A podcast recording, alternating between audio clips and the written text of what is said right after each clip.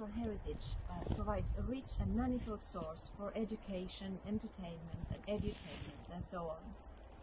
It is a platform where different influences from different times and places meet and mingle.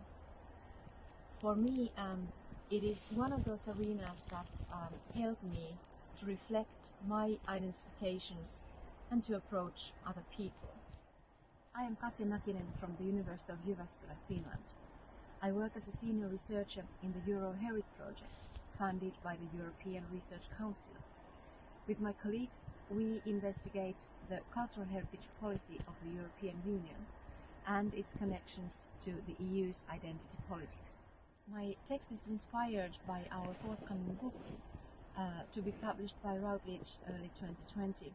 In the book, we examine how the idea of European cultural heritage is created and governed in the context of the EU's cultural heritage policy. For example, we explore how heritage practitioners and visitors to heritage sites understand cultural heritage or the notion of Europe. Our analysis is based on fieldwork that we made in 11 heritage sites in different places in Europe. In the text, I discuss the uses of cultural heritage. Cultural heritage can be used for drawing boundaries, for separating, for um, excluding. But it can also be used for connecting people, for dialogue, for looking for shared memories and uh, joint visions of future.